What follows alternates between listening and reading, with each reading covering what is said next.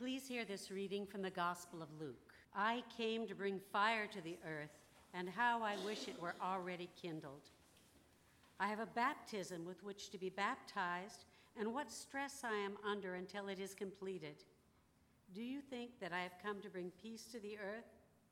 No, I tell you, but rather division. From now on, Five in one household will be divided, three against two, and two against three they will be divided, father against son, and son against father, mother against daughter, and daughter against mother, mother in law against her daughter in law, and daughter in law against mother in law. Jesus also said to the crowd, When you see a cloud rising in the west, you immediately say, It is going to rain. And so it happens. And when you see the south wind blowing, you say, There will be scorching heat. And it happens. You hypocrites, you know how to interpret the appearance of earth and sky, but why do you not know how to interpret the present time? The vast, dark sky enveloped the Judean hillside as a million stars shimmered silently overhead. On this cold, clear night, there were no clouds to obstruct the shining of the stars. If the sheep had only looked above, they might have seen there was a new star in the sky that night, its presence inexplicable, its glow incandescent. As it came unnoticed to rest over the stable of the inn, a hush came over the town of Bethlehem. The villagers slept peacefully as a baby was born quietly, quietly into their midst. The fear of the shepherds struck a harsh contrast with the calm of the night as the sky above them was filled with angels singing their ethereal melodies, proclaiming the good news of peace on earth. As the shepherds made their way to visit the Christ child, they breathed in the cold air and knew in their hearts that indeed all was calm. Indeed, all was bright. Peace. Except, well, there are many words to describe childbirth, but anyone who's done it knows peaceful is not among them. And I'm sure I already lost anyone who's been in a delivery room at the mention of the baby born quietly, quietly into their midst. I've always hated that line in Away in a Manger that goes, The cattle are lowing, the baby awakes, but little Lord Jesus, no crying he makes, as if there were any moral value to a baby's crying. What is this fixation we have with the Christmas story being one of calm and quiet? It's strange, isn't it? How we've romanticized the story of Jesus' birth into a fairy tale. Our Christmas carols describe a scene so tranquil and still that labor pains, sheep, and oxen have no place in it, much less a murderous monarch, refugees fleeing to Egypt, or infanticide. It is true that the angels proclaimed that the birth of the Christ would herald peace on earth. But our carols seem to fundamentally misunderstand what this peace of Christ looks like as do we, often enough. It's this definition of peace as the absence of any conflict or chaos that seems to offend Jesus. I've come not to bring peace, but division, he asserts to a confused crowd, leading them, like us, to ask the question what is the peace of Christ? Peter anxiously followed Jesus out to the hillside that morning, trying to explain why it was so important to make a quick visit back home to his family. Tensions in Peter's family were rising as both he and his brother, Andrew, had abandoned their father's fishing business to follow this radical rabbi, leaving the old man and their younger sisters to provide for the family financially. Peter knew one visit home wouldn't solve everything, but at least he thought it could provide a chance to explain himself, to restore a bit of peace. And he knew he wasn't the only one. Each of the disciples had placed this commitment to learning the way of Jesus ahead of some other priority in their lives. And it was taking a toll on all of them. Jesus could sense their anxiety, and he knew it meant they were losing focus on what it was they were about. So he offered them a reminder. I came to light a fire, he said. I wish it were already lit, though I understand it takes time to assemble the brush. But let's get something straight. Nothing about this work we're doing is going to look peaceful. If it does, you're probably doing it wrong. This thing I'm doing, this thing you are signed on to, it's going to mean division. That's not the goal, but it's unavoidable, even and especially within your own household. For some of you, your father will understand, but your mother won't. For others, it'll be your in laws who can't make sense of the choices you're making because we aren't going to play by their rules. The whole game is corrupt. They're using God's name, but God is not in it. Do you not recognize the season of change that we're in? As churches around the world encountered this gospel text today in the lectionary cycle, I imagine there were more than a few preachers who were met with questioning looks. Are we sure that's what it says? And this is Jesus talking, healing, loving, compassionate Jesus. And then on the other hand, I imagine there were at least two groups of people who heard Jesus talking in this way and were not a bit surprised. Let's examine them because how we interpret a text like this tells us everything about how we understand the gospel. First, let's consider a tribalistic, fundamentalist reading. If my understanding of the gospel is that it's about believing the right things, about an intellectual assent to a set of fundamental foundational doctrines that have been largely transposed onto the culture around me for the last few millennia. And then I encounter a generation that seeks to unseat my religious tradition from its privileged station in the culture. Then I'm likely to hear Jesus talking about lighting a fire and causing division and imagine that he's talking about me about my culture wars. I'm likely to imagine that Jesus agrees that I am oppressed, that my children should be praying in schools, that my Ten Commandments should not have been removed from the courthouse, and that my Starbucks cup should wish me a Merry Christmas. and that division is just the price we pay for continuing to seek to make God king in America like God always wanted. But what if we read this with a more holistic lens.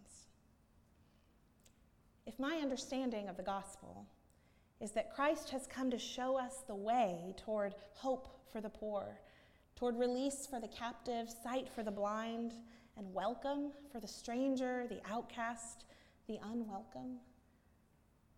And if I understand that often those things go against cultural norms when we really practice them and don't just give lip service, and if I understand that when we go against cultural norms, it causes conflict.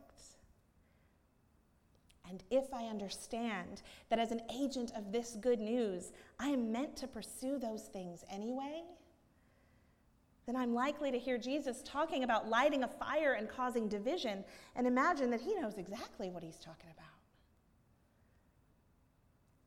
I imagine you probably know what he's talking about. Maybe some of you have experienced mother or father, family member, or close friend turning away when they've learned what it is you stand for. I won't ask for a show of hands because in a room like this, I think I would lose count. I want you to hear me clearly. You are not alone. Here you are seen Here you are loved. But we also need to hear Jesus clearly when he says, This division, this is what we signed up for. This way of love is a narrow road. Few can manage it. And if following him is the commitment we've made that supersedes all others, there will be those who will turn us away.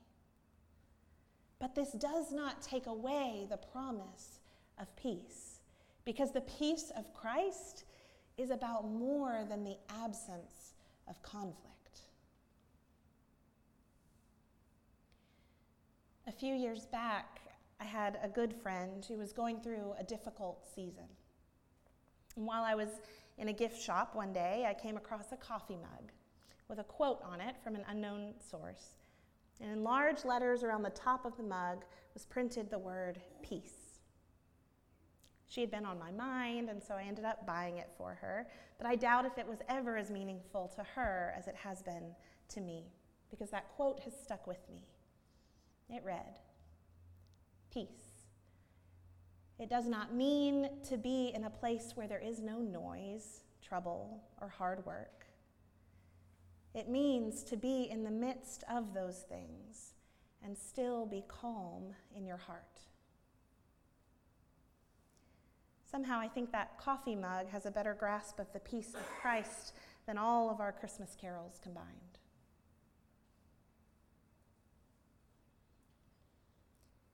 As the same vast dark sky enveloped the Judean hillside, it threatened to swallow up even the light of the midday sun. On that Good Friday, all was not calm, all was not bright. Creation mourned as an innocent man hung on a tree for the crime of refusing to play the game by their rules, for the crime of loving too indiscriminately with too much abandon. This was the baptism he had awaited, and no wonder the stress he had been under until it was completed.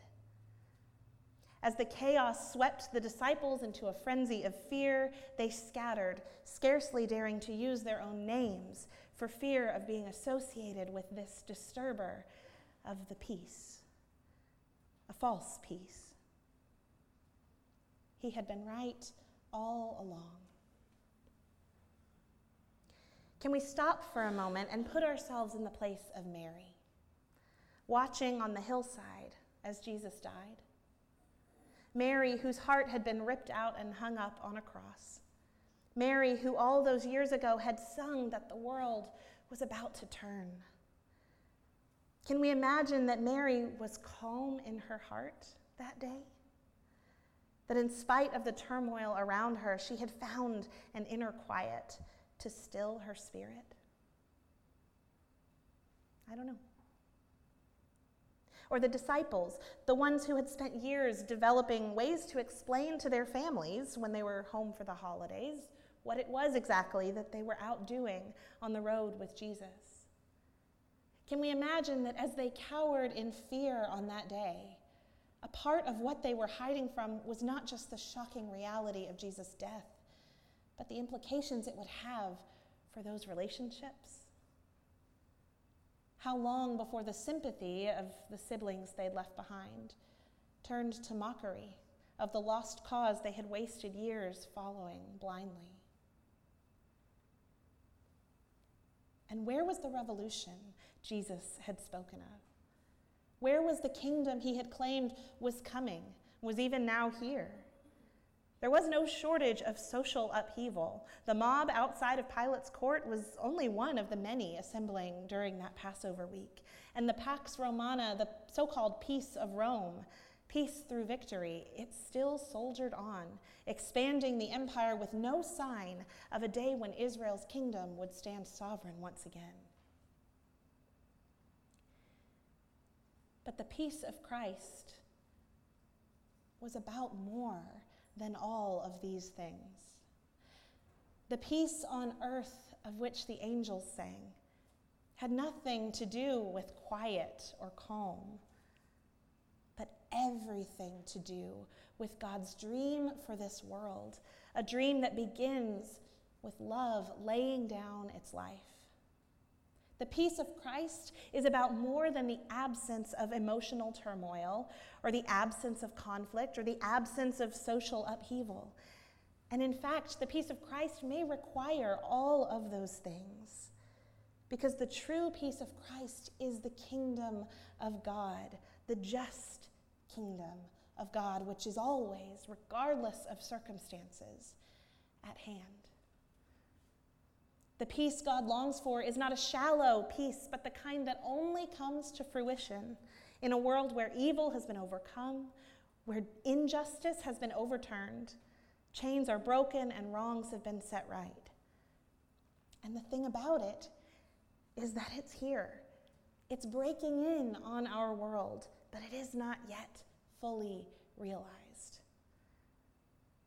Jesus' words of caution still ring true. We will face division and rejection and misunderstanding if we seek to follow in this way. But peace is the name for a way of relating to that conflict that is grounded in the hope of God's dream. May we live as if we believe that on the other side of the cross there waits an empty tomb. May we live as if we believe that even in the small deaths we face, seeking to live into this peace of Christ, which is the justice of God, that we are grounded in resurrection hope. Children of God, may we believe and may we live as if we believe in peace on earth. Amen.